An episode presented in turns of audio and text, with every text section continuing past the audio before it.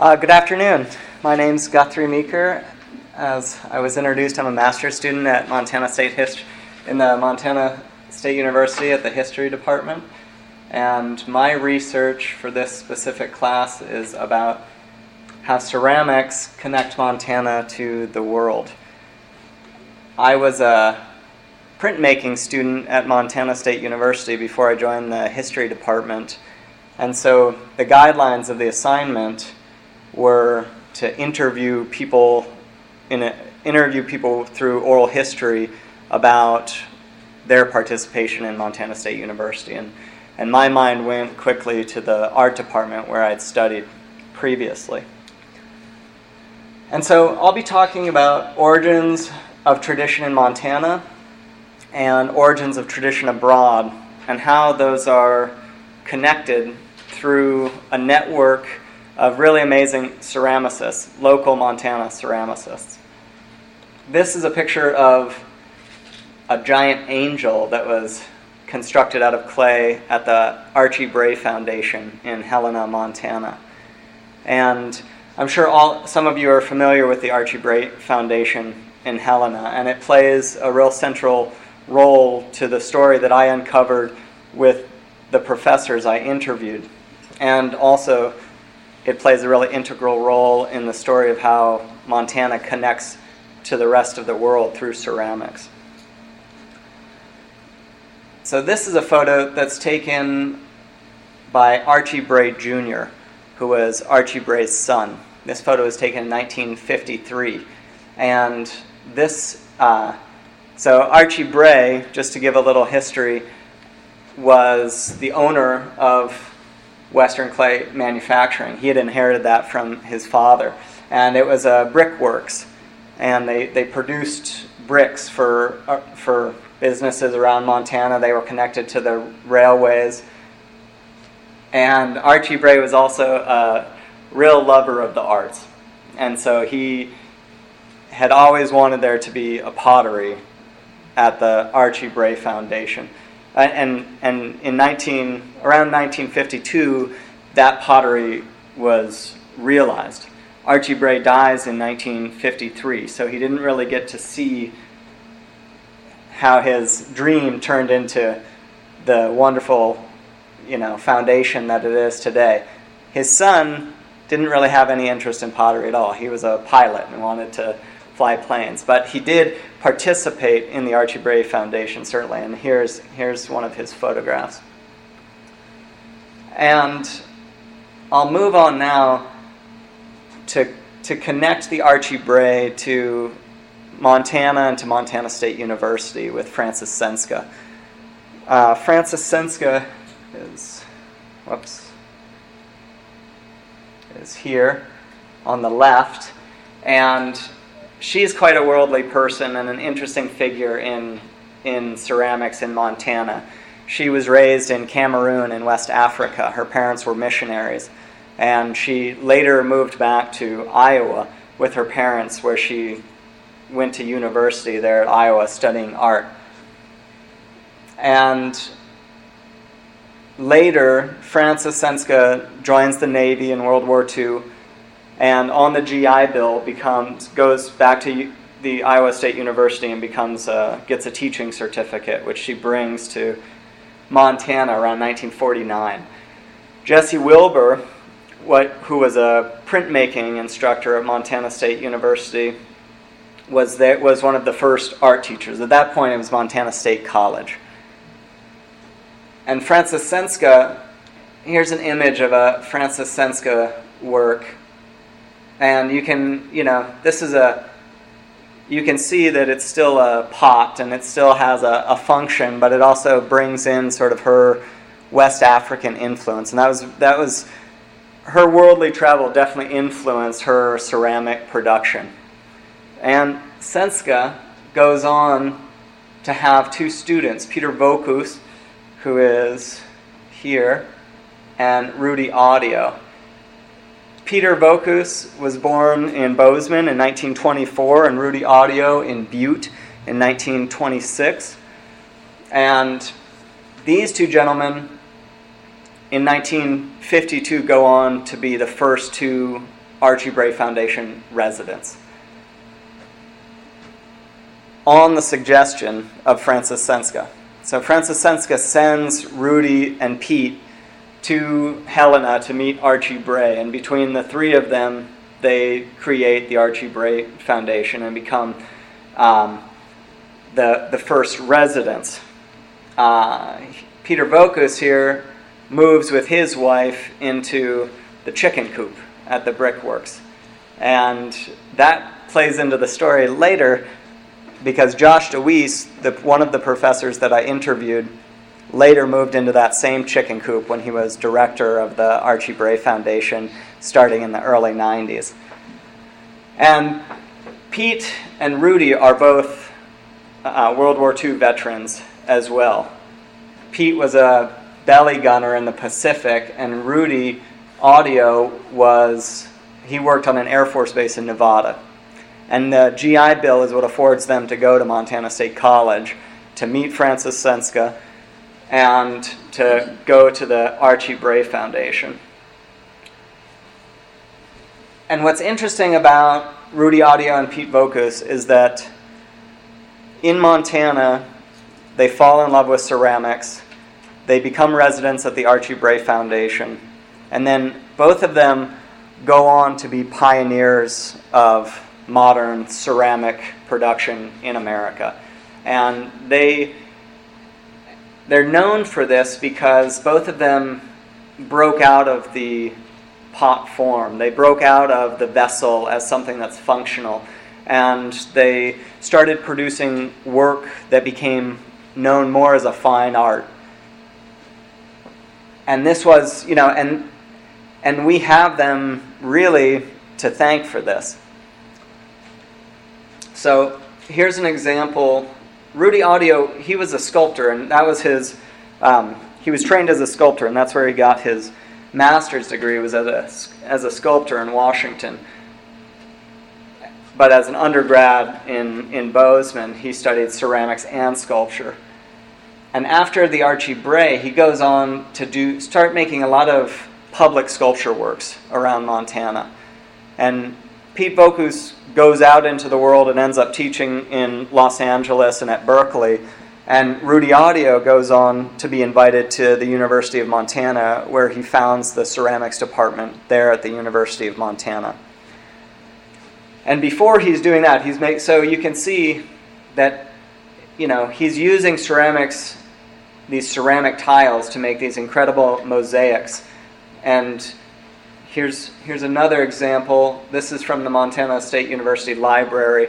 Um, maybe some of you have seen these at the Montana State University. And he also has a piece that's in the, in the uh, coffee shop area of MSU. That's for Kendra because she's not in her head. I can see that she's, she's been there and she's seen it. So, uh, and, it's, and it's a great piece. But it's very, you know, Rudy and Pete Rudy Autio and Pete Voulkos really start to modernize ceramic production. And this is a Peter Voulkos piece from 1960. And this, Peter Voulkos is really, even more so than Rudy Autio, is known for having originating the sculptural form of ceramic production. And here's Pete with another one of his sculptures in the 1950s. Now, here we see Peter Voulkos and Rudy Autio in 1952. This is when they would have first gone to, to the Archie Bray Foundation. And at this time, Bernard Leach, here's Bernard Leach, and here's Shoji Hamada, and a man named Soetsu Yanagi. And for this story, because of how it relates to the Archie Bray Foundation in Montana, I'm going to talk mostly about Bernard Leach and Shoji Hamada. Bernard Leach and Shoji Hamada met each other in the 19 teens in Japan. And in around 1920, they went on to create the St. Ives pottery in St. Ives, England. And Shoji Hamada, as a young man, went to England and built one of the first Japanese style kilns outside of Japan. And Soetsu Yanagi, Bernard Leach, and Shoji Hamada formulate a philosophy called Mingei, which is, which is the idea of folk art as craft knowledge and something that, sh- something that should be treasured. Shoji Hamada goes on to, in Japan, they have, they, there's a, they actually have a way of honoring individuals as living treasures. And Shoji Hamada goes on to become, to be honored as a living treasure of, of craft knowledge and uh, for his work in pot, traditional Japanese pottery. And so these two are touring around America and they come to the Archie Bray and they meet Rudy Autio and Pete Voulkos. And Shoji Hamada transmits his ceramic knowledge of that he's that's been passed on to him in an, in an apprentice style in Japan, and he passes that knowledge on to Pete Voulkos and Rudy Autio, and this this really cements the Archie Bray Foundation as an integral ceramics uh, location in America and the world, because Shoji Hamada and Bernard Leach are extremely they're, they're prolific artists and philosophers who really influenced American ceramics. And we'll see that going, this is a Shoji Hamada pot here. And this I found was this was an interesting um, primary source document because this is from a, a, Bernard Leach book about his travels with Hamada in the U.S. And and this woman uh, Maria Martinez is a Native American potter from the San Ildefonso Pueblo who's known for making black, that black pottery. I'm sure some of you have seen that type of pottery that's used, um, that's, that's created with carbon. And so here they are again. You, you know, this is the type of transnational connections that are happening in the ceramics world that are that are, are really fascinating to me because, uh, because I'm, I'm interested in people's stories. And, and this story is, I, I think, really, really interesting in how, in how far it reaches throughout, throughout the world. Now, Clary Illian, here pictured, is another potter who studied with Bernard Leach. And Bernard Leach is most famous for his 1940s publication called The Potter's Book. And Illian, Clary Illian goes on to write her own book called A Potter's Workbook. And it's a, it's a direct influence from the type of pottery she learned at, um, at the St. Ives Pottery. And her and Ken Ferguson go on to teach at the Kansas City Art Institute in Kansas City, Missouri, which is where Josh DeWeese, who was one of the people I interviewed and who now teaches at Montana State University went to get his undergrad. Uh, and here's Ken Ferguson, also a teacher at, at Kansas City Art Institute, one of, one of Josh DeWeese's teachers. What I found was interesting about Ken Ferguson was he was drafted in, into the Korean War. And when he was, and he got stationed, when he was on his way to Korea, they stopped their, one of their main bases was in Japan, and they stopped him and, the, and they said, "Well, we need somebody who can who can draw."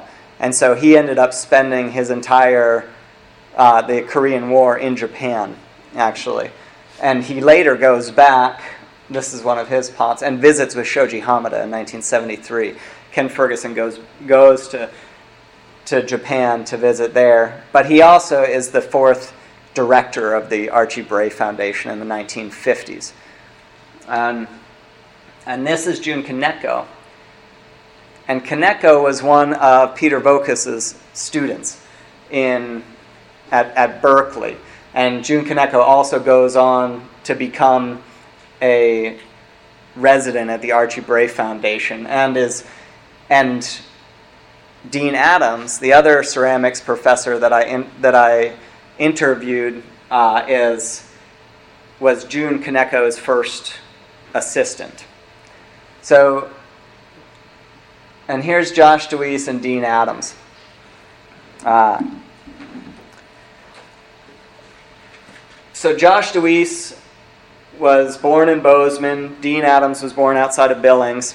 And both of them study ceramics at Montana State University. And Dean sort of follows in the footsteps of Frances Senska. And Josh ends up going and following in the footsteps. You know, he gets taught by Ken Ferguson and, and Clary Illian. And, but Dean went to, got his master's at Iowa State University, just as uh, Frances Senska did. Now, Frances Senska, now Robert DeWeese was also one of the first art teachers at Montana State College. And um, he also got his degree at Iowa State University. And, and then Josh goes on to Alfred State University in Alfred, New York, and considers Alfred, Kansas City Art Institute, and the Archie Bray Foundation to be a trifecta of ceramic uh, legacy, essentially. And, and, and I, I've seen from, from doing, from my research that I've done, I've seen a lot of connections between Alfred, Kansas City Art Institute, and Montana State, well, now Montana State University, but the Archie Bray Foundation.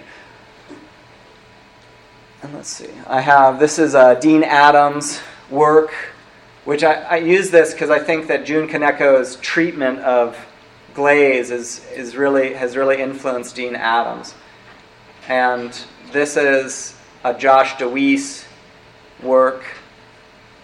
And you can see how, you know, modern ceramics is, is now really considered a fine art, whereas before modern ceramics, or ceramics in general, were something functional, something that was a craft art.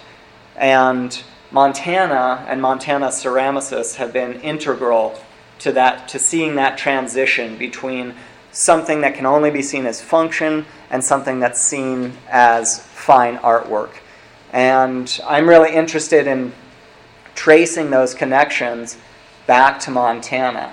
And it's been pretty easy because, because it's, you know, a lot of people agree that Peter Voulkos and Rudy Autio, Frances Senska before them, and all of the ceramicists that have come and participated in the Archie Bray Residency Foundation have really been integral to that transition.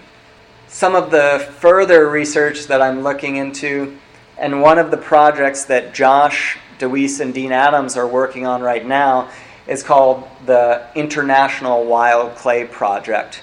And to me, it's just another interesting way of connecting Montana to the rest of the world. Josh and Dean and their students are, and students from Montana State University, not even ceramic students, are traveling all over the world. Say if they go somewhere on a, on a study abroad, you know, they'll, they'll go somewhere, they'll dig clay, and they'll bring that clay back to Montana to have that clay actually analyzed by the Earth Sciences Department. And this is, was, comes from an exhibition of all of the places around Montana that Frances Senska dug clay. Because back in, you know, and that's something else if you're familiar with Archie Bray. Archie Bray is now a clay manufacturing business as well. And um, but before that, you had to, you know, you really, before you could buy a brick of clay and turn it into a sculpture or a pot, you had to go dig the clay yourself, just like, say, Maria Martinez would do in the San Ildefonso Pueblo. And this is where Frances Senska dug clay from around Montana. And they're bringing these clay bodies back to the Earth Sciences Department at Montana State, and in an interdisciplinary fashion are connecting science and art and travel all to this all to you know this very with this interesting international wild clay project. So i'm looking at that and and one of the other things that i'm interested in is the the wartime correspondence between shoji hamada and bernard leach because here you have an ally and an axis you know people from these different warring nations that are actually have been friends for a long time and that, are that are connected through something greater and that, that actually transcends you know their status as, as warring nations and, and I imagine that they uh, kept in touch with each other. So thank you.